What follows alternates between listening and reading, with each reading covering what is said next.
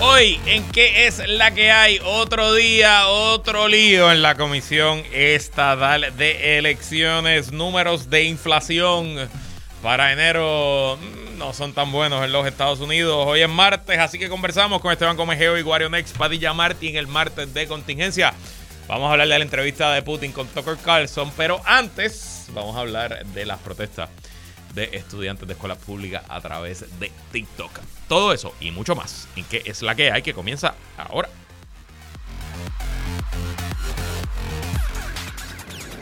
El análisis más potente y completo comienza ahora. Luis Herrero llega prendiendo fuego a los políticos y figuras que se atreven a dañar el país. Radio Isla 1320 presenta ¿Qué es la que hay? Con Luis Herrero. Muy buenas tardes, bienvenidos y bienvenidas a ¿Qué es la que hay? con Luis Herrero por Radio Isla 1320. Hoy es martes 13 de febrero de 2024. Estamos en vivo y en directo para todo Puerto Rico por el 1320 AM y su cadena para el mundo a través de radioisla.tv, nuestra aplicación para teléfonos Radio Isla Móvil y en facebook.com diagonal Radio Isla TV y también en nuestro canal de Roku Radio Isla TV.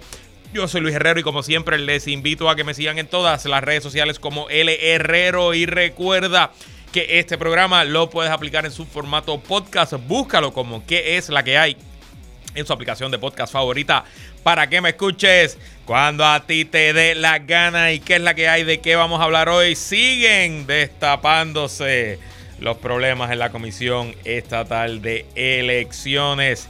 Inflación en Estados Unidos aumenta en enero. Bueno, se redujo menos de lo esperado. Les tengo los numeritos. Y en el martes de contingencia con Esteban Gómez y Guario Next Padilla Martí conversamos sobre las protestas contra estudiantes, que hacen, perdón, estudiantes de escuelas públicas a través de TikTok y también discutimos el eh, o analizamos la entrevista que el presidente ruso Vladimir Putin le dio al periodista, bueno, periodista, comentarista, eh, tuitero, eh, Tucker Carlson. Pero bueno, antes de ir a los temas, la verdad que cuando... ¿Cómo es que el que nace para martillo del cielo le caen los clavos? Digo, digo. No le vamos a coger, no le vamos a coger pena porque esto si está pasando es por culpa de él. Pero eh, anoche, tristemente, ocurrió la tercera masacre del año. Cinco personas resultaron muertas eh, tras una balacera en un negocio de Toa Baja. Eh, el ataque aparentemente tenía como blanco un presunto ampón de la droga y del narcotráfico de la zona. y según el propio alcalde de Toa Baja, Betito Márquez, el dueño de esa barra o el administrador o uno de los socios accionistas lo es el ex alcalde de Cataño, convicto ex alcalde de Cataño, Cano Delgado. Y como dije que el que nace para martillo, del cielo le caen los clavos. Hoy mismo, el juez Raúl Arias, juez que eh, ve el caso, que el juez que presidió el caso de corrupción contra el Cano Delgado, bajo una orden específicamente ordenando a eh, el exalcalde a que le entregue al gobierno federal sus relojes de lujo específicamente. Em, tiene que entregar un Rolex Datejust. Tiene dos Rolex Datejust, uno modelo 12630 y otro modelo 116234. El Rolex Submariner, modelo 114060 el Rolex Pepsi, modelo 116719 y un reloj Bacheron Constantin, estoy seguro que estoy masacrando la pronunciación, modelo 4500S-1. El valor del reloj, según eh, la fiscalía y según lo recoge el nuevo día.com, se estima en sobre 200 mil dólares con costos entre 8 mil a 50 mil cada uno. Eh, y todo esto ocurre, yo creo que una cosa no tiene que ver con la otra, o sea, no es que baja la orden esta que entregue los relojes a, consecuencia del tiroteo esta mañana. Eh, pero obviamente todo esto ocurre como parte del proceso a sentencia. El Cano será sentenciado el mes que viene y todo este, ¿verdad? Esta, este emocioneo y estas órdenes pues son típicas del proceso eh, de sentencia luego que un acusado es encontrado culpable por un jurado en el Tribunal Federal. Ahora bien, para el cano, usted es cooperador del gobierno federal y usted está bajo unos acuerdos y yo no he leído esos acuerdos, esos acuerdos privados, pero estoy seguro que el acuerdo incluye que usted no va a cometer delitos adicionales. Así que tenga cuidado con la juntilla y tenga cuidado por donde janguea y tenga cuidado qué está haciendo, porque si la situación ya está compleja, se puede poner peor. Entonces, como si Puerto Rico no tuviera problemas suficientes, ahora hay que inventarse problemas nuevos para generar cobertura. Ayer, cuando estábamos al aire, eh, les, comenté que había bajado una resolución del juez Anthony Cueva otorgándole un interdicto, un injunction preliminar a la representante Lizzie Burgos por eh, entender el juez que se le estaban violando sus prerrogativas y sus derechos constitucionales como legisladora por la orden eh, em, que hizo el presidente de la Cámara, Rafael Tatito Hernández, de que se tenía que usar mascarilla en la Cámara y para entrar al hemiciclo sin mascarilla no podía entrar. Y de hecho, como la representante Lizzie Burgos no cree en la mascarilla, cree en otras cosas invisibles, pero no cree en los virus ni las bacterias, ni cree que se pueden contagiar. Eh, aunque en otras cosas invisibles sí cree y cree mucho. Eh, pues allí, eh, como saben, ya les conté, esencialmente yo, usted sabe que este es un programa pro ciencia, pro mascarilla, pro salud pública y si hay un lugar donde se ha por años hablado de que las vacunas funcionan, que el distanciamiento funciona, que hay que hacerle caso a los científicos en este espacio. Pero una cosa es la salud pública, otra cosa es si queremos tener una legisladora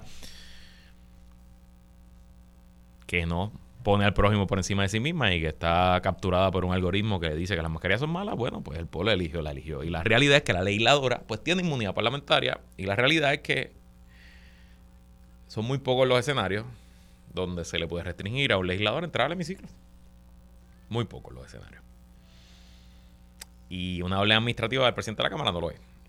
Y un estudiante de Derecho de primer año, después de su clase de Derecho Constitucional, probablemente lo voy a decir lo que todos los abogados de toda la ideología, profesores, ex jueces han dicho en los medios que esa orden de Tatito probablemente era inconstitucional.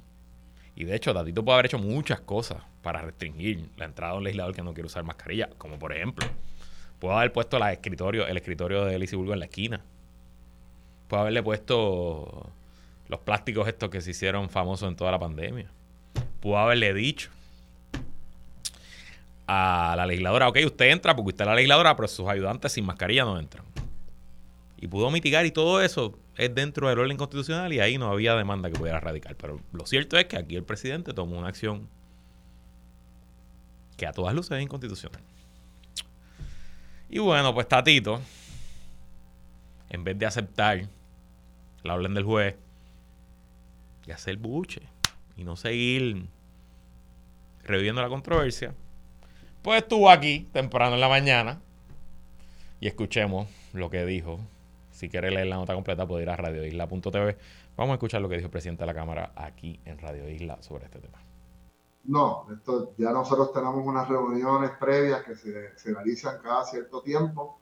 Desde el punto de vista administrativo, sí tengo que considerar, y esto es una opinión mía personal, que la decisión del juez es represalia a toda esta controversia que se está dando ahora mismo entre el choque de poder entre la Cámara de Representantes y la Judicatura. Esa es la única razón por la cual el juez otra vez no ve en los méritos una controversia de la Cámara, sencillamente adjudica sin darle eh, oportunidad a las partes a poder hacer sus planteamientos. Así que no, eh, voy a ser bien sincero en esto, no, no considero que, que fue prudente lo que hizo el, el juez Cueva en adjudicar el interdicto preliminar sin darle eh, oportunidad a la Cámara de expresarse.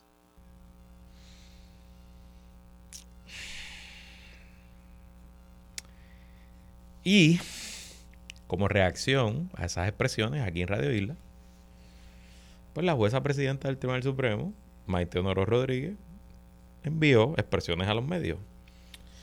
Y dice la jueza presidenta del Tribunal Supremo de Puerto Rico, durante las pasadas semanas el presidente de la Cámara de Representantes ha expresado públicamente su desacuerdo con algunas decisiones judiciales.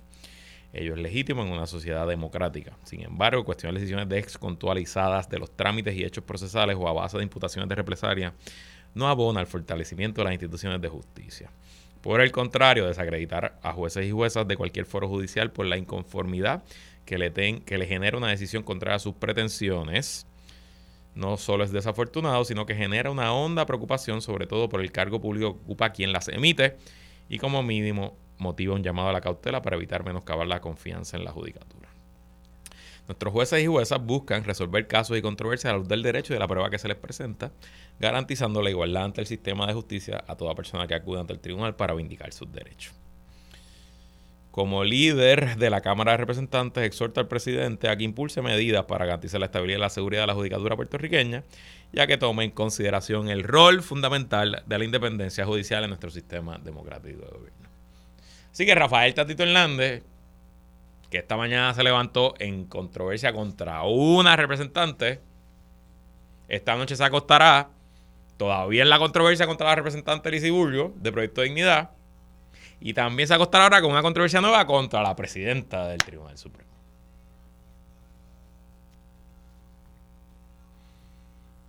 Y yo le tengo un cariño gigantesco a Rafael Tatito Hernández. Ha sido mi cliente por varias elecciones. Eh, contrario a lo que mucha gente piensa allá afuera de él, yo creo que es un tipo muy capaz, que es un gran líder y que es un excelente político. Pero le pasa quisiera decir, la, quisiera decir que no le pasa a todos, pero le pasa a casi todos los políticos.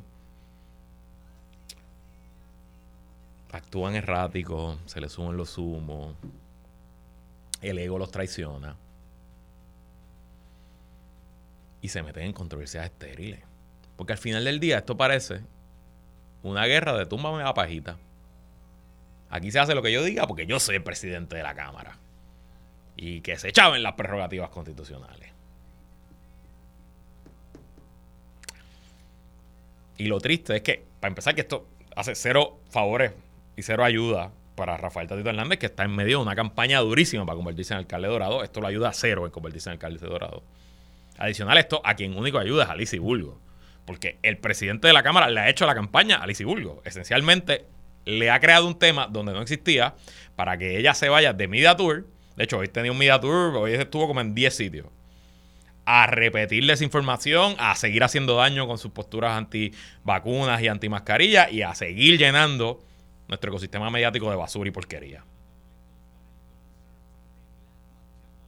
Y todo porque parece que para muchos políticos, y en este caso para Rafael Tatito Hernández, admitir que se cometió un error es demasiado.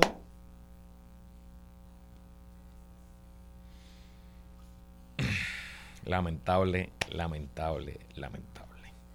Y lo peor es que más allá del análisis político de hoy y la elección del 2024, esto es otra gotita más que cae sobre la roca de la pérdida de credibilidad de nuestras instituciones. Porque pues la legislatura, yo sé, históricamente la legislatura tiene unos números bastante malos, pero los tribunales tienden a tener buenos números. Aunque eso ha ido cambiando también en Puerto Rico. Pero si el presidente de la Cámara, que también es abogado, por cierto, y que no es un novato legislador que lleva sentado en esa silla desde el 2009, o sea que ya lleva casi 15 años, va como 15 años, cumple este año. No tiene reparo alguno en venir a una de las estaciones principales del país a decir, no. El juez Anthony Cueva, que está en instancia, que no está en el Supremo, que, estoy, que yo les garantizo que no habló con la jueza Maite Oronoz ni con la mayoría del Supremo para emitir el interdicto que emitió. El juez Anthony Cuevas viene aquí a vengarse de mí porque no le dimos el aumento de salario a los jueces. Qué frustrante y qué difícil a veces estar en este país. Bueno, y vamos con el tema de la Comisión Estatal de Elecciones. Llevamos varios días, esencialmente hay noticias todos los días de problemas, de cosas que abonan a la falta de credibilidad, al igual que el tribunal y la legislatura. La Comisión Estatal de Elecciones, una de las principales instituciones que antes tenía mucho prestigio y credibilidad y que con el pasar de las décadas y el deterioro generalizado en Puerto Rico ha perdido muchísima esa credibilidad y que hoy, gracias a la politiquería y el control que ha tomado el PNP de la misma, el Código Electoral del 2020, a los problemas presupuestarios, hoy es una comisión que está lapidada, que no cuenta con los recursos que necesita y que incluso no puede ni cumplir con el propio código electoral. Y la historia de primera plana del nuevo día hoy, que ya se ha analizado en, este, en esta estación en varios programas, no tengo que repetir, pero esencialmente eh, la historia de Gloria Ruiz confirma que el registro electrónico que creó la Comisión Estatal de Elecciones, hoy por hoy, no parece estar funcionando. Esencialmente, y hablamos aquí de este registro ER, E-R, que eh, sustituye los trámites que uno tenía que ir a hacer en persona a la Junta de Inscripciones Permanentes. Ahora, técnicamente, usted puede ir a R .ceepur.org, crear una cuenta y ahí usted tiene su archivo como elector. De hecho, yo estoy logueado en mi cuenta y aquí dice dónde me toca votar. Eh, me dice las elecciones activas en las que puedo participar. Está mi tarjeta electoral más reciente. Y hay otros asuntos. Y de hecho, hice un experimento que les voy a contar ahora, pero antes un poquito.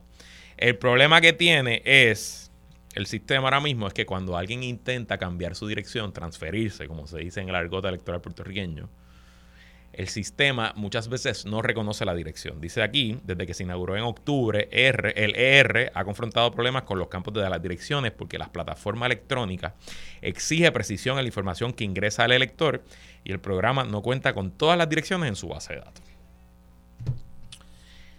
Y ese párrafo quizás para usted suena jeringosa, pero como yo llevo décadas trabajando con estos temas y soy consultor político profesional, pues tengo un poquito de conocimiento sobre este asunto. Así que quiero hacerle una anécdota del problema de la base de datos de la Comisión Estatal de Elecciones.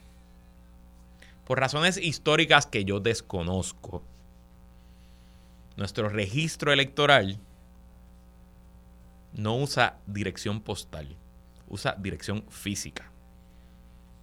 Y si usted me está escuchando en una zona que no recibe correo, que es un P.O. Box, pues, em, pues usted probablemente en su registro electoral dice barrio tal, calle tal, casa 5, dirección física, dirección postal, pues P.O. Box, bla, bla, bla, pueblo, PR, zip code.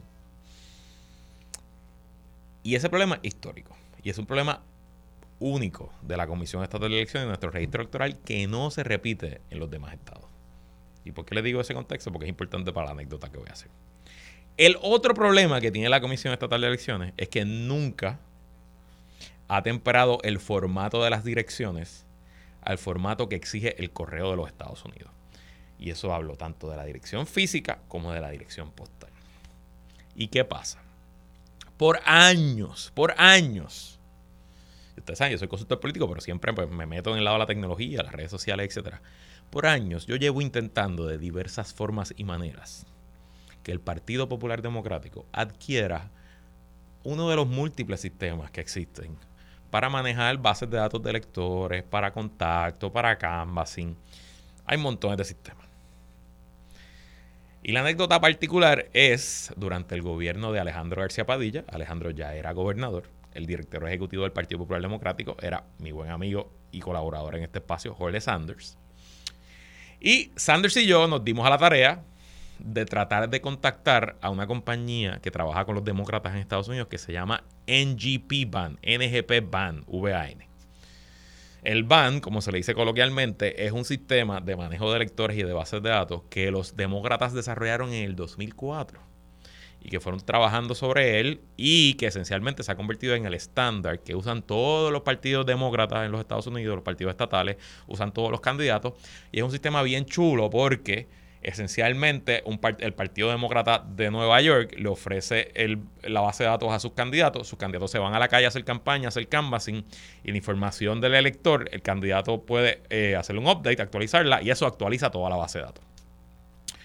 Y me parecía que el Partido Popular estando en mayoría, teníamos la fortaleza, había en fondo, era un buen momento de adquirir un este tipo de herramientas, trabajarlo, montar una base de datos robusta, sofisticada eh, y usarla entonces de cara al 2016. Obviamente, si estoy haciendo esta cuenta es que no, pudimos hacerlo. ¿Y por qué no pudimos hacerlo? Bueno, logramos contactarnos con la compañía, NGP Van, Eh, de hecho, si, no mal, si mal no recuerdo, Roberto Prats nos ayudó a hacer contacto. Él era presidente del Partido Demócrata en ese momento en Puerto Rico. Logramos establecer varias conexiones, hablamos por teléfono, hicimos un demo.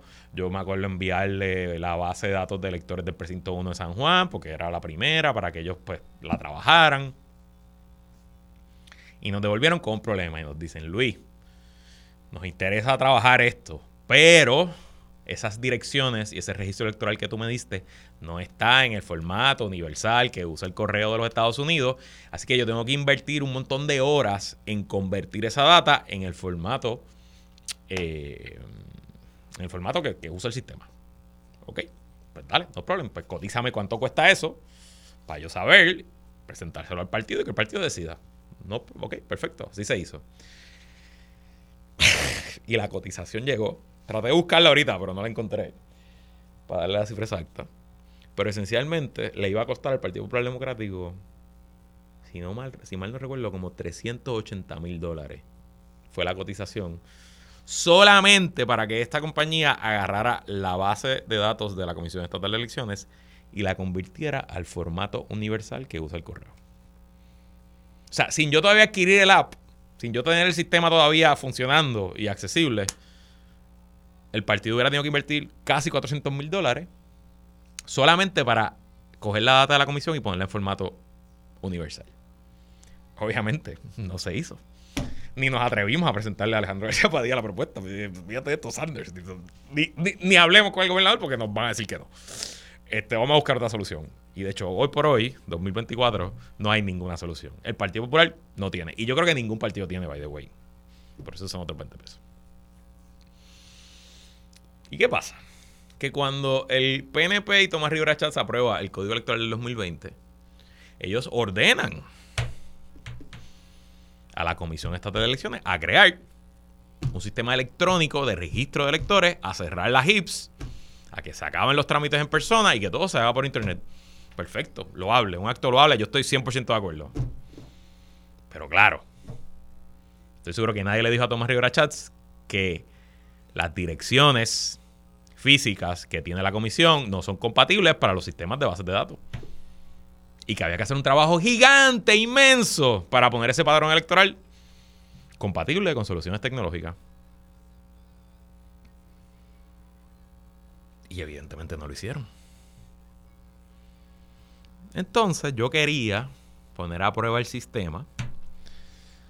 Eh, porque yo que vivo en Guaynabo desde el 2011, no había transferido mi domicilio electoral. Yo seguía votando en San Juan, en casa de mi mamá. Algo que está muy mal, por cierto. Y este año dije, no, pues ya no puedo seguir con este julepe. Además, no quiero pasar la vergüenza de que Edwin Mundo me. Eh, como me impugne, me, me recuse. Y dije, tengo que hacerlo, tengo que hacerlo. Lo quiero hacer antes de que cierre el registro para las primarias. Si no me equivoco, es el 18 de abril que cierre el registro. Quiero para votar esta primaria en la primera del Partido Popular. Yo quiero votar en, en Guaynabo.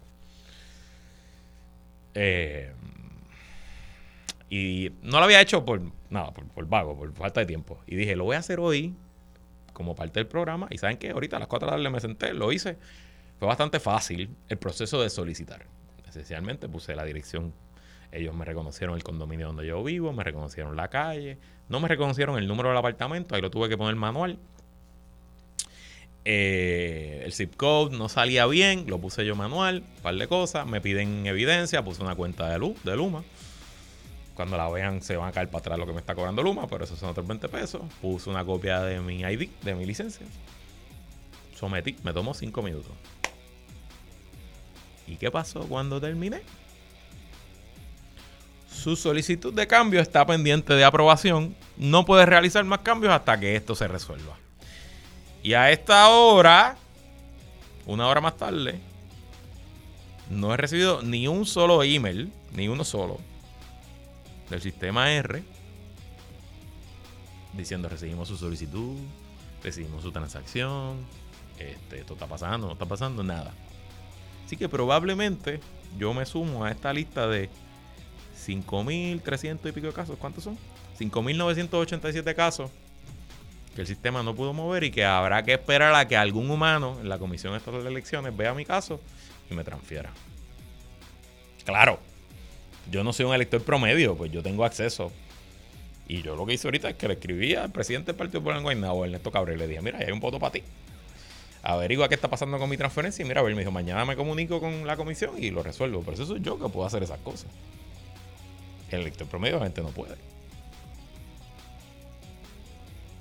Y así es que le vamos a dar credibilidad a las elecciones en Puerto Rico. Así que vamos a hacer que la gente confíe en nuestro sistema electoral. Si el 2020 fue un desastre, no quiero pensar que el 2024 será peor, pero mal nos vemos. Vamos a pasar, regresamos con más en Sigue conectado con Radio Isla 1320. Estás escuchando ¿Qué es la que hay? Con Luis Herrero. Somos el sentir de Puerto Rico. Entramos en aguas profundas con Guarionex Padilla Martí y Esteban Gómez Geo. Esto es Martes de Contingencia. Y como todos los martes, conversamos con los integrantes del podcast Plan de Contingencia. Con nosotros, Esteban Gómez Geo, que es la que ha hecho. Saludos Luis, saludos Guarionex y a todos y todas los que nos están escuchando. También con nosotros Guarionex Padilla Martí, que es la que hay, Guario. Que es la que hay, Herrero. Saludos Esteban y saludos a todas las personas que están sintonizando Radio Isla. Bueno, la revolución será eh, tiktokeada. Ya TikTok es un verbo. Yo creo que sí. Desde la semana pasada, estudiantes de diversas escuelas superiores del país han recurrido a la red social TikTok para denunciar deplorables condiciones de infraestructura en diversas escuelas. Eh, una de esas es una escuela que tú conoces bien, Wario. Yo, yo lo hice la referencia aquí, que tú fuiste maestro en la vocacional de Mayagüez. La reacción del gobierno ha causado que más escuelas se unan a las protestas. Y la primera pregunta para ambos. ¿Qué les parece esta nueva forma de expresión de los muchachos y muchachas de nuestras escuelas públicas, Esteban? Bueno, quizás a eso nos referimos cuando se dice que la política se hace no solamente en las urnas, se hace en la calle y cuando los reclamos de un sector de la sociedad, muchas veces ignorado por su edad, etcétera, pues no son escuchados, tienen que recurrir a las redes sociales. Pero lo que está gracioso es que también los maestros llevaban años diciendo esto, ¿verdad? Y denunciando estas condiciones y nadie les hacía caso. Herrero, nosotros hace unas semanas estábamos hablando sobre la violencia política y cómo se ejerce, las diversas maneras de cómo se ejerce la violencia política. Y no sé si viste que hubo repercusiones para los estudiantes que, en contra de los estudiantes que hicieron esta, estas denuncias. No sé si estabas pendiente a eso. Eh, sí, sí, las he visto y supuestamente le cancelaron fiestas. Eh, a, a los fotutos del PNP le han, le han, caído encima a la presidenta del Consejo de Estudiantes de allí de la Escuela Camuy. Sí, he visto todo. Increíble. La cuestión es que, ajá, los hijos de quién, de quiénes van a esa escuela, porque yo te voy, yo te apuesto a ti que los hijos de quienes están en el mando de, este país no están yendo a esas escuelas, estuvieran limpiecitas. De hecho, esa escuela de Camuy eh, la conozco bien porque mi cuñada eh, estudió allí. Eh, y, pues ella es ingeniero hoy, está en una posición súper alta en una empresa aeronáutica, aeroespacial, salió de allí, pero eh, no le sorprende para nada lo que, lo, que, lo que denunciaron esos estudiantes. Guario, ¿cómo tú lo ves? Hablando un poquito de esa escuela que tú conoces, la vocacional de Mayagüez. Mira, eh, lo primero es que ha sido, yo creo que una forma bastante efectiva de parte del estudiantado, no solamente de denunciar, sino también de documentar las condiciones en las que se encuentran eh, todas las plantas físicas de las escuelas de este país eh, que lo tomamos como de una forma bastante liviana en algunos casos, pero el ambiente, el espacio físico repercute en el proceso de enseñanza, eso lo hemos hablado, y de hecho eso está eh, sobreestudiado eh, en la medida en la que las altas temperaturas, eh, el diseño de las escuelas, el espacio interior, tienen una, unas repercusiones ¿verdad? sobre el estudiantado. Los maestros definitivamente muchas veces tenemos que invertir eh, en ese acondicionamiento de los salones, ¿verdad? Desde, pinturas, cortinas, abanicos, aires acondicionados incluso. Eh, así que las agencias llamadas a velar por esa infraestructura, pues evidentemente, como ya el magisterio sabe, nunca se ha encargado de darle mantenimiento a ellas, ¿verdad? Y no solamente hablo de la autoridad de edificios públicos, ¿verdad? Porque hay otras corporaciones eh, como AFI, por ejemplo, que tienen injerencia sobre muchas de esas escuelas que se construyeron eh, en determinados momentos y que no se ha hecho un trabajo eh, de darle un mantenimiento preventivo. Por ejemplo, en la escuela vocacional Pedro Pérez Fajardo de Mayagüez, que es una escuela que se supone que tuviera dos fases, solamente se construyó una fase con una, con una capacidad de cerca de 2.000 estudiantes, hoy en día tiene cerca de 1.000. Es una pequeña universidad, si, si uno tiene la oportunidad de entrar.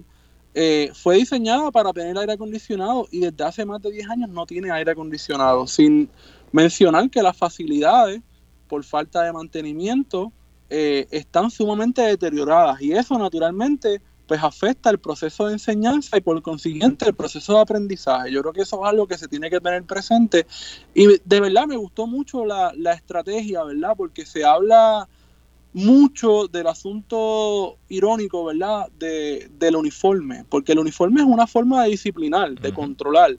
Pero entonces, ¿para qué yo quiero controlar a estos estudiantes si no les estoy dando las oportunidades que se merecen? No podemos olvidarnos que el presupuesto mayor del gobierno de Puerto Rico sigue siendo el del Departamento de Educación, incluso el presupuesto que es mayor que el de muchos países vecinos eh, en su conjunto. Eh, así que es bien preocupante, ¿verdad?, en qué se está yendo el dinero del Departamento de Educación más allá del magisterio, ¿verdad?, que sabemos que una parte importante, como pasa en otras agencias, se va en el recurso humano. Pero me refiero de aquí, ¿verdad?, en los contratos que se están dando, eh, ¿por qué no se ha estado dando mantenimiento preventivo? Caramba, porque es que esto no es un problema nuevo. Si nosotros podemos buscar noticias de julio de todos los años, vamos a ver las denuncias de todos los organismos sindicales del magisterio siempre denunciando las condiciones en las que se encuentran las escuelas. Y eso ha sido así por décadas. Y adicional le sumo a lo que dice, que no solo es que tiene un presupuesto mayor que el presupuesto de varios países vecinos, sino que el Departamento de Educación hoy tiene menos escuelas que mantener, porque ha cerrado casi 600, menos estudiantes a los que da el servicio, porque ha perdido casi 200 mil estudiantes, sí. y más dinero que nunca antes. Porque el tema presupuestario está resuelto con la inyección gigantesca de fondos federales. Entonces, pues, si hay menos eh, responsabilidades, menos estudiantes y más recursos, pues entonces uno pensaría que las escuelas estuvieran brillando. Y claro, yo no quiero ser injusto, hay 800 y pico escuelas, no todas van a estar perfectas, pero contra, es que sale un caso y de momento salen 10 más. Entonces, pues obviamente hay algo roto aquí hay algo que no está pasando y pues... Eh, bueno, pero, pero Vela Herrero, vamos a ver las corporaciones que se registran las Menganito Solutions el primero de enero luego de, eh, ¿verdad? Chico, pero ni siquiera en eso, porque si yo te dijera que es que al lado de la de Camuy montaron una, una charter y se está robando los estudiantes, pues, pues por lo menos los estudiantes están llegando a un sitio bueno, con, con facilidades, pero es que en Camuy no hay una charter, o sea, ¿me entiendes? Que es como que si, fuera eso, pues yo te digo, pues a lo mejor hay diseño, me meto en la teoría de conspiración y es que quieren vaciar las escuelas públicas, porque aquí yo creo que es pura incompetencia. Y, es incompetencia y es corrupción. exacto. y lo que no... ¿Dónde sale, de dónde, a dónde se va tanto dinero con menos escuelas? Exacto. ¿A dónde? lo que sí fue igual que en otras ocasiones es la reacción del gobierno. La Secretaría de Educación ha estado en Media Tour justificando las condiciones de la escuela, alegando que hay progreso en otras escuelas, que qué sé yo, que pues esa escuela está malita, pero las demás están bien. E incluso en varias entrevistas pareció echarle la culpa a los estudiantes y maestros. No, que le dijo embustero, que le dijo embustero. Les pido a los estudiantes que no falten a la verdad. No, pero está diciendo que, eh, o dio, insinuó que hay maestros que están dando puntos de bono a los estudiantes que protestan, que le están dando puntos de bono a los exámenes. Mi pregunta para ti, Esteban, que eres un experto, ¿esto es un plan de Cuba y Venezuela? Habla claro de Cubazuela, específicamente una conspiración para hacer la Confederación Antillana. No es coincidencia que TikTok sea una aplicación hecha y creada este, por el Partido Comunista Chino.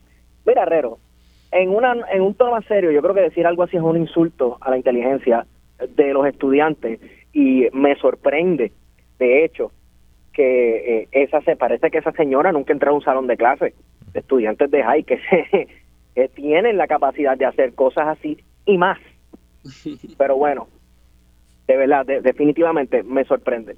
Wario, ¿qué, ¿qué, dijo el cable esta mañana de, del poliburo cubano? ¿Qué, qué, cómo, qué, había que hacer hoy?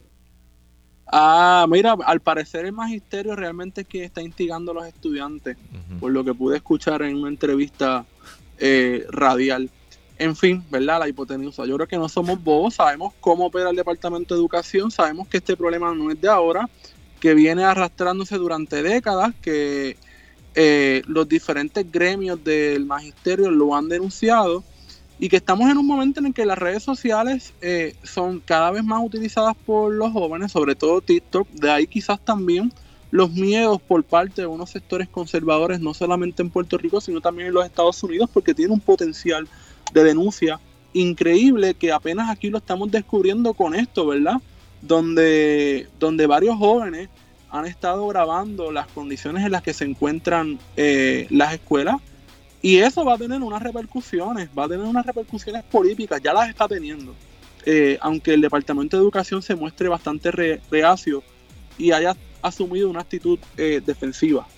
Mira, acaba de salir una nota, acaba de salir una, una alerta del nuevo día Solamente el titular. Propiedad escolar valorada en más de 400 mil fue abandonada en plantones cerrados de Ponce. Una auditoría de la Oficina del Contralor establece que el departamento no dispuso correctamente de equipos y expedientes de escuelas en desuso. Probablemente pueden multiplicar eso por las cientos de escuelas cerradas y ahí vamos.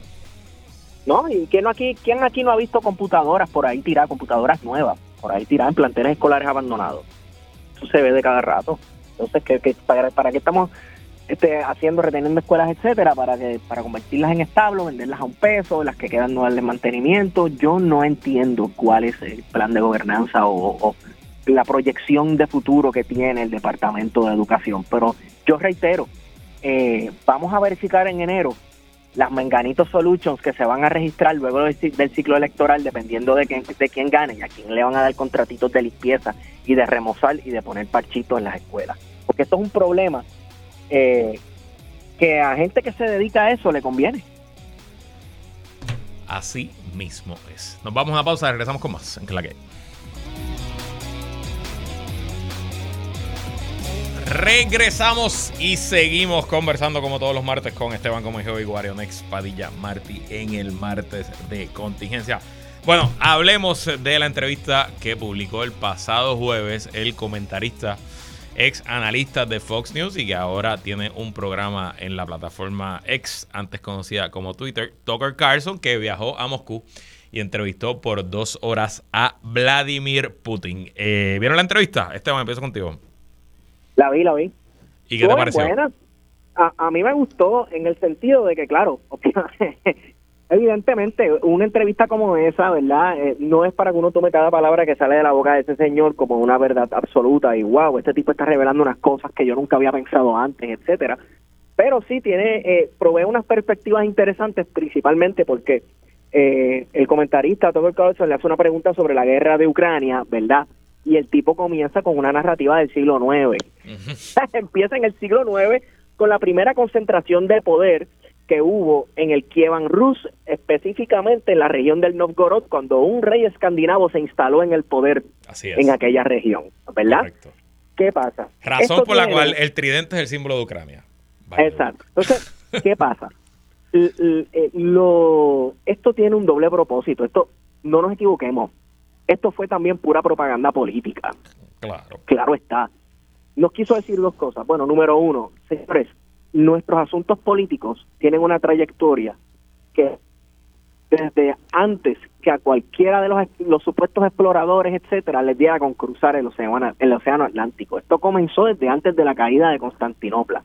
Ustedes no tienen la capacidad de tener noción alguna de historicidad sobre este asunto. Esto no empezó antier.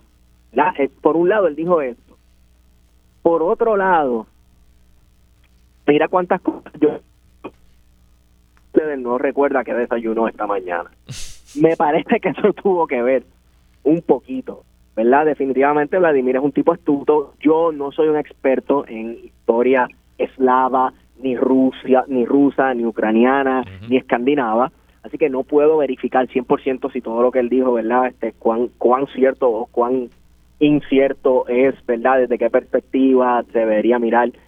Pero lo que yo me llevé de la entrevista es, número uno, el tipo no, es bruto, sabe manejarse, número uno, número dos, eh, sí transmitió el sentido de que esto es un conflicto que lleva mucho tiempo, mucho tiempo, tiene un contexto muy, muy largo que puede ser extrapolado este hasta, bueno, nueve siglos después de Cristo.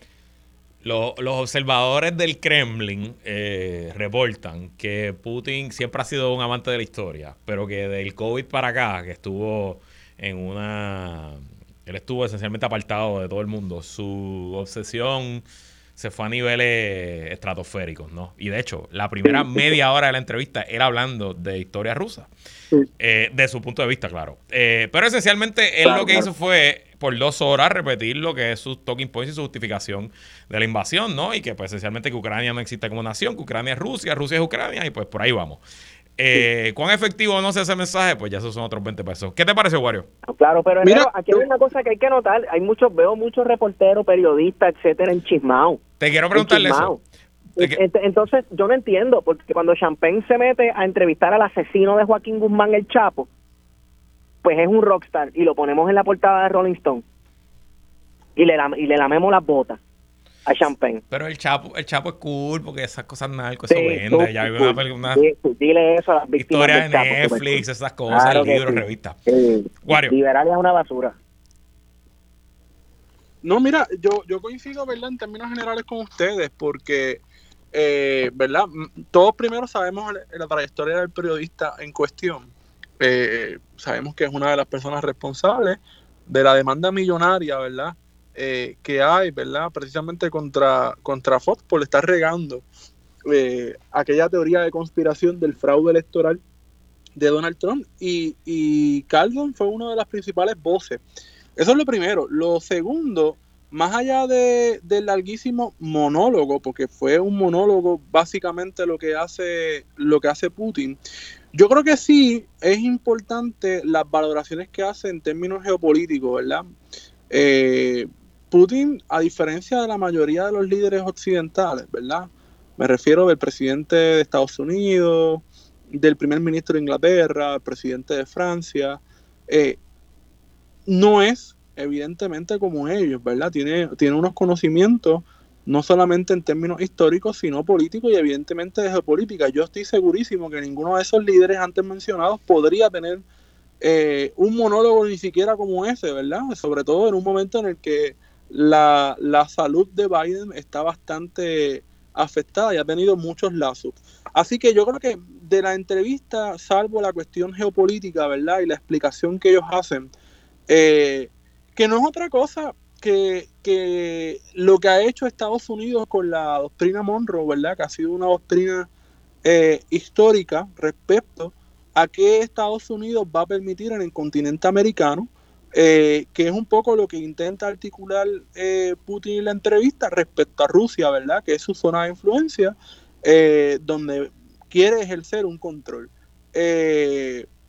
Así que yo creo que es importante conocer los criterios, ¿verdad? De, de, Putin, que yo creo que ha sido bastante claro y que como señala Herrero, ha sido una constante de Putin de exponer en todas las oportunidades que ha tenido y sostenerse, ¿verdad? En el mismo punto, que es lo que hizo Putin. Ahora, lo que me pareció bien burdo hasta en cierto sentido es que la televisora estatal eh, RT, ¿verdad?, haya estado haciendo eh, uso de la entrevista, particularmente entrevistas que se le hicieron a, Carlson para un poco eh, hacer propaganda, ¿verdad?, contra los Estados Unidos y desmentir naturalmente también las supuestas amenazas, porque yo, creo que dentro de, de todo, eh, Carlson tiene bastante claro que, para los Estados Unidos hoy en día eh, Rusia no representa ninguna amenaza, porque eh, la amenaza la representa, ¿verdad?, para, para Europa, en una coyuntura en la que los países europeos se han,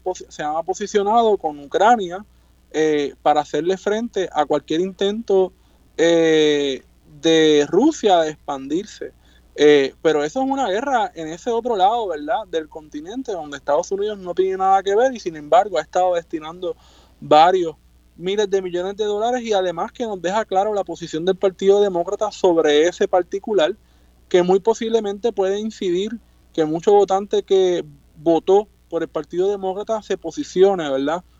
eh, con, la candidatura de Donald Trump. Es interesante porque todavía en las encuestas en Estados Unidos que no hay consenso para nada, en la última encuesta que, que recuerdo ver, el 87% de los encuestados en Estados Unidos tienen una opinión negativa de Rusia. Eh, o sea que todavía hay un consenso grande, amplio en este asunto, pero aún así un sector cada vez más creciente del Partido Republicano, siendo Tucker Carlson su principal portavoz, eh, pues está trayendo una, una retórica de, permitirle, ¿verdad? Pues dejar que Rusia haga lo que quiera. De hecho, eso fue lo que dijo Donald Trump el sábado, que si los aliados de OTAN no pagan lo que tienen que pagar, le va a permitir a Rusia hacer lo que le da la gana. Y es interesante, ¿no? Ese chief político, porque un poco hay un mensaje global en general de ese lado.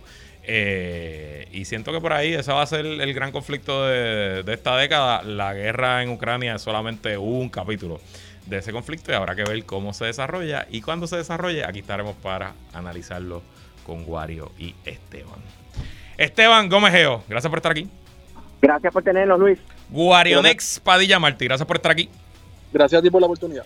Bueno, y hasta aquí esta edición de ¿Qué es la que hay con Luis Herrero? Como siempre, agradecido de su sintonía y patrocinio. Quédese con nosotros. La mejor programación y análisis de la radio puertorriqueña continúa en Radio Isla 1320. Lo próximo, el informe del tiempo con su López Belén. Hasta mañana.